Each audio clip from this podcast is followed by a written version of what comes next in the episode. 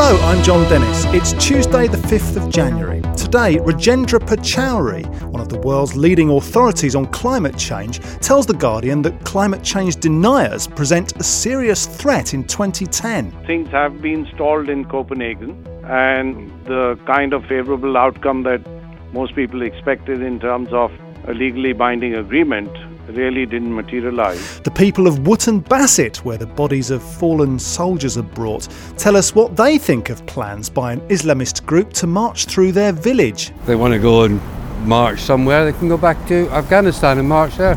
Also today, Google unveils its first phone. Labour and the Tories clash over spending plans as the 2010 general election campaign begins.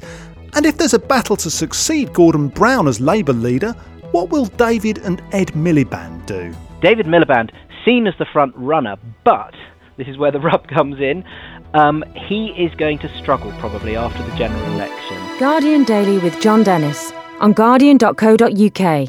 But to start, one of the world's most eminent experts on global warming says 2010 could see a surge in climate change scepticism, a trend that would cause hardship for the planet's poorest people. Rajendra Pachauri chairs the Intergovernmental Panel on Climate Change. That's the Nobel Prize winning United Nations body that summarises the findings of climate science for policymakers. Things have been stalled in Copenhagen, and the kind of favourable outcome that most people expected in terms of a legally binding agreement really didn't materialize. And secondly, this is also, in my view, a measure of desperation on the part of the skeptics because there is a very clear and demonstrated commitment on the part of world leaders to come up with an agreement. I mean, that's one reason why so many of them converged on Copenhagen.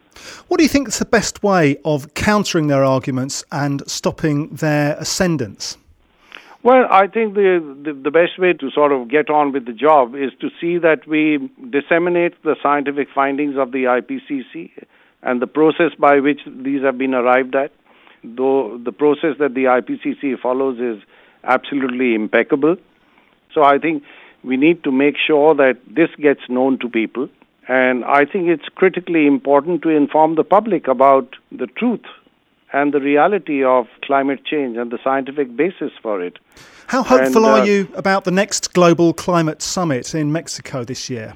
Well, it's certainly not going to be easy, and I think a great deal will de- will depend on what happens in the U.S. But my belief is that uh, even in the U.S., there are large numbers of people, certainly a greater number today than was the case two years ago, who are convinced that action has to be taken on climate change.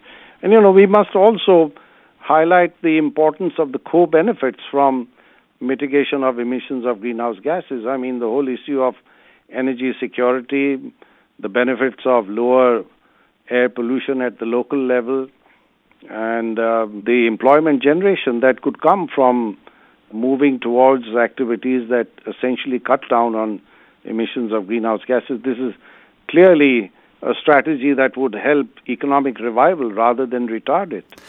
Rajendra Pachauri, and you can read his article on climate change skeptics and have your say on it at guardian.co.uk slash environment. Also on The Guardian's website today. Hi, I'm Sarah Crown, the editor of The Guardian's Books website, and on the site today we're talking about the category winners of this year's Costa Book Awards. And the categories are poetry, biography, first novel, fiction, and children's fiction. And we have the news story on all the winners, extracts from each of the winning books, and discussion on the blog, um, principally of the fact that Colm Tóibín has beaten Hilary Mantel to the gong. We also have a gallery of lovely images from a book from Black Dog Publishing called A Visual History of Cookery, um, which includes adverts for everything from rationing to very scary looking 1970s TV dinners, and blogs on Orhan Pamuk's new novel, The Museum of Innocence, and the real life museum that he'll be opening to coincide with it. And our own Sam Jordison continues his reading odyssey through the winners of the Hugo Award. All this at guardian.co.uk forward slash Labour and the Conservatives accused each other of lying over spending commitments yesterday, with their sights, of course, on this year's general election. The Guardian's political journalist with the awesome task of blogging events between now and the big day is Andrew Sparrow. He's in our Westminster office, and with me in the pod is Tom Clark, the paper's leader writer. Andy, a rafter of announcements yesterday. Uh, the election campaign's well and truly underway it certainly felt like an election yesterday. We had a, a press conference from Labour, a uh, what felt like a press conference from David Cameron. It was actually a speech, but he uh, took some questions afterwards, as, as he normally does.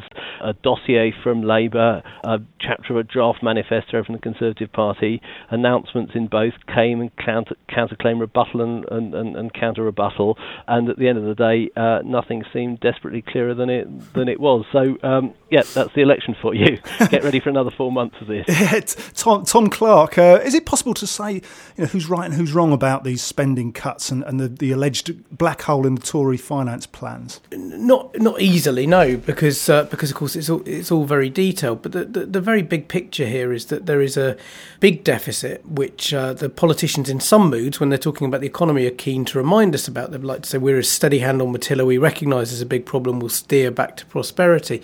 But when it comes to, as they were yesterday, moving away from the economy and talking about other issues, be it education and training that Labour's been talking about, or the NHS, which Cameron's been talking about, then they're much less keen to talk about how they're going to fix that financial problem.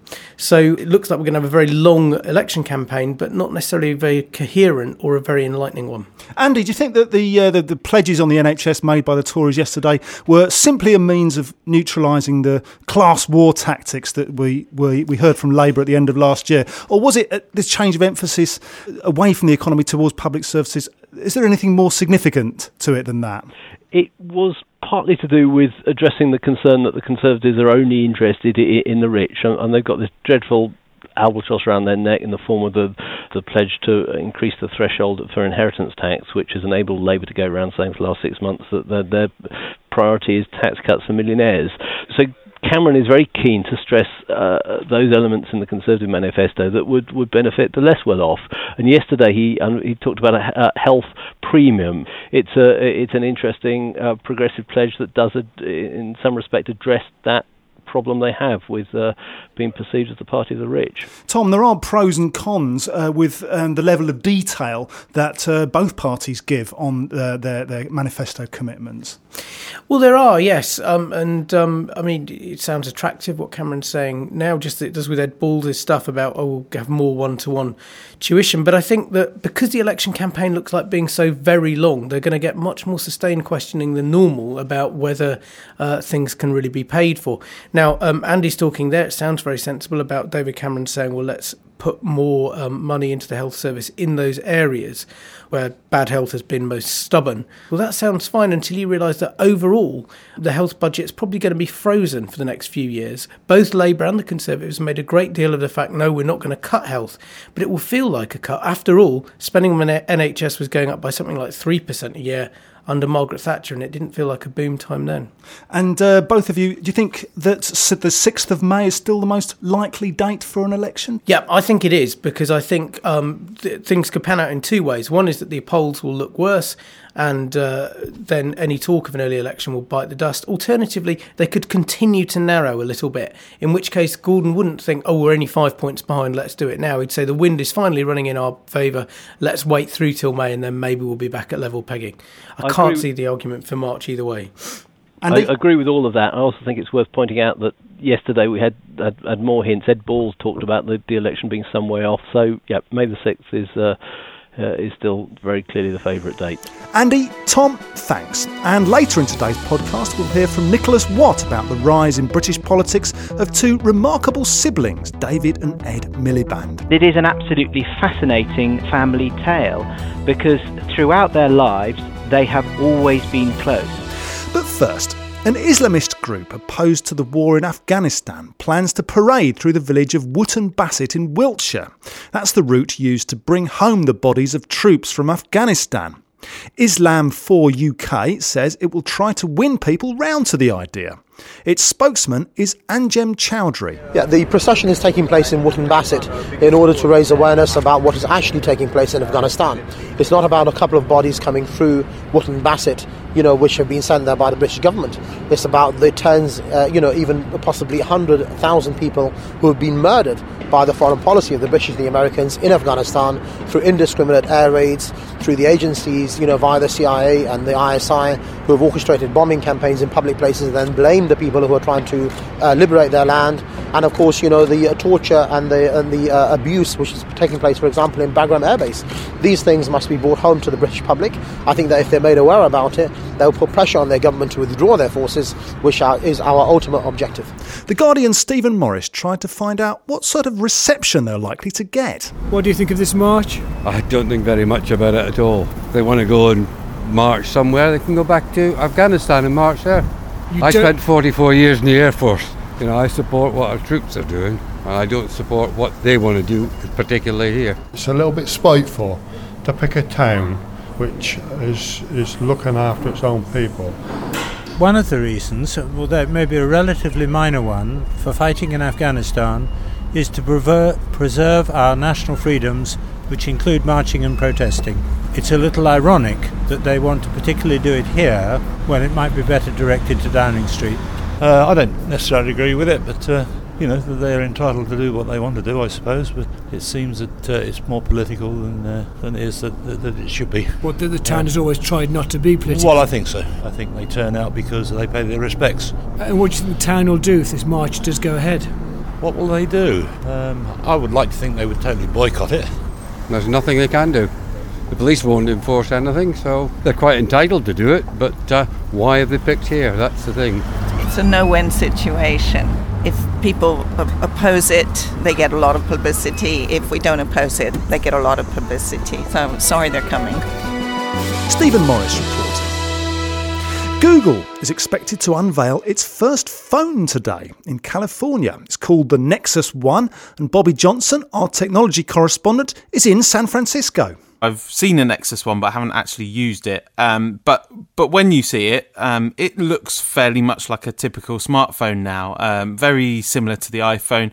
You know, it's got a touch screen, um, lots of snazzy animations and nice pictures, and it's very easy to use and it's very fast. Um, now that doesn't really distinguish it from the rest of the market, to be honest. There's there's a lot of other handsets out there from Apple, from BlackBerry, from uh, Nokia and also from from Google, things running Google's own software. Um, what does make the difference here, I think, is that aspect that that Google's taking control. Um, that they really want a slice of the mobile phone market. They think it's absolutely imperative to the future of the company, and they're not standing by and watching someone someone else have to do it for them. You know, they're really taking the bull by the horns. How does it fit into their um, overall strategy, though? Because I mean, you know, they're a much trusted brand. Um, you know, the, the, the search engine of choice for for, for many people. Um, it, it just seems like a, a, a diverse. Is this a diversification too far? It's interesting to see uh, where Google's going. I mean, the, there's clearly a lot of value in in the mobile market for them. Um, I mean, you imagine the kind of things that that you do with your phone and uh, the data that Google could know about you if it had control of your phone as well. I mean, you know, where you are, who you talk to, what you're doing. Um, all of these things are absolutely massively valuable to Google. The question is, you know, if, if they're starting to get more and more of that information, um, how do people feel about it? And, you know, a lot of people are feeling ambivalent about the idea that Google not only knowing everything they type into a search engine, every video they watch on YouTube, every advert they click on, um, every email they send, you know, now Google might also know everything you do with your phone. Um, that's that's kind of scary, but it also shows the massive ambition that Google has. You know, it wants to be the biggest company we've ever seen before, and um, you know, this is the latest step in that story. Bobby Johnson. Well, as we've heard earlier, the general election campaign will dominate the early part of 2010, but it could well trigger another intriguing contest, one for the leadership of the Labour Party. And two of the possible contenders are brothers. In the red corner, the Foreign Secretary David Miliband. Here he is at last year's party conference. The word that matters most in modern politics is future. The work that matters most is making that future possible. Because either you shape the future or you are condemned to the past.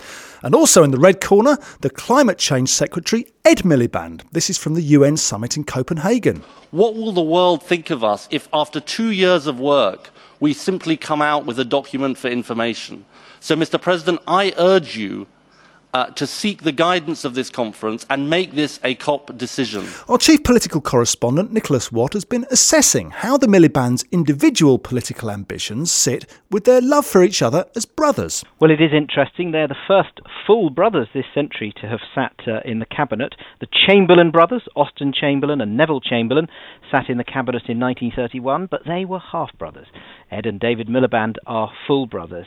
And it is an absolutely fascinating uh, family tale because throughout their lives they have always been close. They were brought up in a very loving household in Primrose Hill. Uh, their father, uh, the late Marxist intellectual Ralph Miliband, uh, and their mother, Marion uh, Kozak, created uh, an incredibly lively household, lots of interesting guests like Tony Benn and Tariq Ali, uh, but also a very loving household where their opinions as boys and as young men were valued, and friends say that they were treated as adults. And what it's done is it's produced two very nice, very thoughtful people who, although they worked uh, on either side of the great political divide in British politics, that was David Miliband worked for Tony Blair as his first head of the policy unit, and Ed Miliband worked as an advisor uh, to Gordon Brown. Although they were on either side of the divide, they remained close. But this year it looks like they're going to have a very, very difficult decision to make, and that is what should they do in the looming Labour leadership contest that will probably take place after a defeat for Labour at the general election. Because there's an assumption that they won't run against each other. There is an assumption that they won't run against each other, and I think it's pretty sensible to think along those tracks. I think where we are at the moment is that David Miliband must be the front runner. He's four and a half years older than his brother. He's Foreign Secretary. He's been an MP for twice as long as uh, his younger brother. And also, in addition to being Foreign Secretary, he's held some pretty tough jobs. Uh, he was obviously uh, effectively the Climate Change Secretary in the old Environment Department, and he was also School Standards Minister, where he did, uh, you know, pretty serious uh, reforms that involved serious battles. Ed Miliband uh, has had a very successful year, firstly over Heathrow, the third runway there. Yes, he signed up to it, but he did wring some environmental concessions concessions out of the Prime Minister, and of course he was all over our television sets uh, during the Copenhagen uh, uh, negotiations. So David Miliband, seen as the front runner, but this is where the rub comes in. Um, he is going to struggle probably after the general election. Uh, he is tainted by having worked for Tony Blair, and in a shrunken parliamentary Labour Party, and with not a vast amount of union support, he may struggle to win support in the early stages of a contest. And so people are beginning to look at Ed Miliband, and Ed Miliband is aware of that. But I'm told, talking to people who know them, that he's finding the whole thing uh, pretty difficult. He knows he's being talked about. Hey, as one person said, he's got an ego and he has uh, leadership ambitions of his own. And at some point, a difficult choice is going to have to be made. And as one person put it to me, look, one must assume that David will run for it. One must assume that Ed Miliband's going to accept that. But if after the general election, David Miliband does struggle to win serious support in the new parliamentary Labour Party, does struggle to win support uh, in the trade unions, and the third element of Labour's electoral college, the constituency Labour parties uh, out in the country, then his younger brother is going to have a pretty difficult decision to make. Nicholas Watt in Westminster. Francesca Panetta and Ian Chambers were the producers of today's edition of Guardian Daily. Many thanks for listening.